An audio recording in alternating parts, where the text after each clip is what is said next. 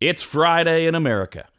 This is the soapbox for the week of April 17th, 2022. All this weekend, headlines screamed home buying is now as expensive as it has been in a generation. And my first thought was, what isn't?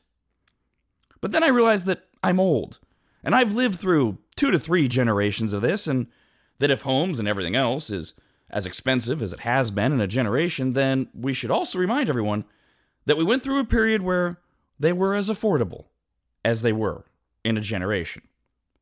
America, the economy, society, and everything else is cyclical. It all comes around and goes around. Ironically, it was on Easter weekend that I grasped what my father was saying a couple years ago when he calmly reassured us all that essentially we'll be fine. America will find its way back and everything will work out. When he first said it, I was skeptical, since my arc in life was growing up in the miserable 70s, the scary Cold War 80s, the booming, fantastic 90s, the scary aughts, and the malaise filled 10s. But when I stopped to reflect, I realized that's exactly the pattern we live out over and over and over again. The 1920s were literally called the Roaring Twenties until the Depression of the 30s hit, the scary 40s, and then came the booming 50s before the civil rights stricken 60s, and you get the idea. Now, if you have any intelligence at all, you're wondering where the irony is. Easter has little to no meaning to me personally, despite my deep spiritual background and understanding of almost all religions, most notably Christianity. See, as a deist, I am blessed with the ability to know that there is a power greater than us all, but to not be withholden to one in particular, nor more importantly, a bunch of garbage humans say or make up regarding my supreme being.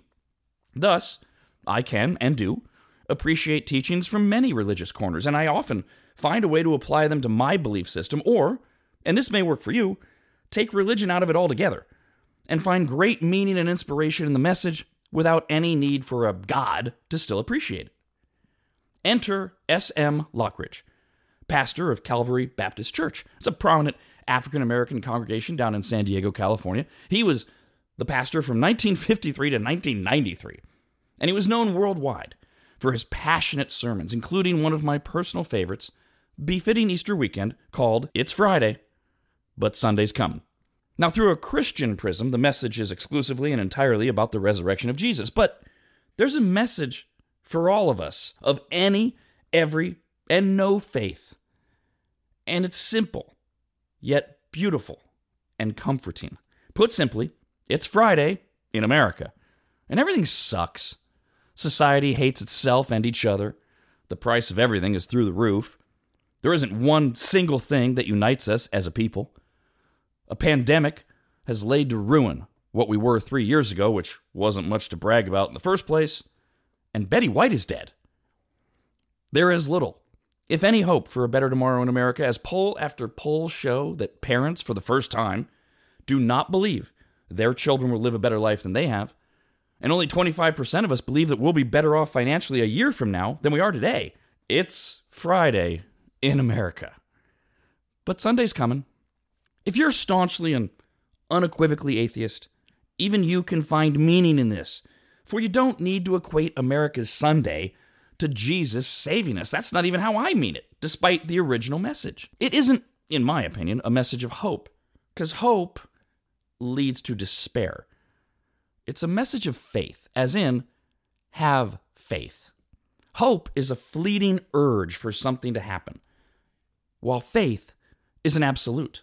Those who have true faith are literally incapable of it being shaken, for it is as real as oxygen, land, and water. Nothing you say nor do can rattle true faith. Things are pretty rotten in America, relatively speaking to our history and expectations. But the truth is that I have lived through worse and then saw the best of my 50 years on this planet as I really scorched the earth during the 90s. Man, that was a great decade. Thus, I have faith that it's merely Friday in America, and Sunday is coming. It's Friday. Jesus is praying. Peter's is sleeping. Judas is betraying. But Sunday's coming. It's Friday. Pilate's struggling. The council is conspiring. The crowd is vilifying. They don't even know that Sunday's coming. It's Friday. The disciples are running like sheep without a shepherd. Mary's crying. Peter is denying. But they don't know that Sundays are coming. It's Friday. The Romans beat my Jesus. They robe him in scarlet. They crown him with thorns. But they don't know that Sunday's come. It's Friday. See Jesus walking to Calvary. His blood dripping. His body stumbling. And his spirit's burdened. But you see, it's only Friday. Sunday's coming. It's Friday. The world's winning. People are sinning. And evil's grinning. It's Friday. The soldiers nailed my Savior's hands to the cross. They nailed my Savior's feet to the cross. And then they raised him up next to criminals. It's Friday. But let me tell you something. Sunday's coming. It's Friday. The disciples are questioning what has happened to their king. And the Pharisees are celebrating that their scheming has been achieved. But they don't know it's only Friday. Sunday's coming. It's Friday. He's hanging on the cross feeling forsaken by his father, left alone and dying. Can nobody save him? Oh, it's Friday, but Sunday's coming. It's Friday, the earth trembles, the sky grows dark. My king yields his spirit. It's Friday hope is lost. Death has won. Sin has conquered. And Satan's just a laughing.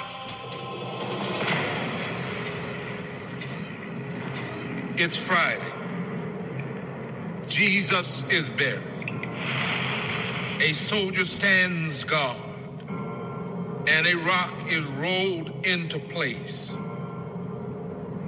But it's Friday. It is only Friday. Sunday is a coming.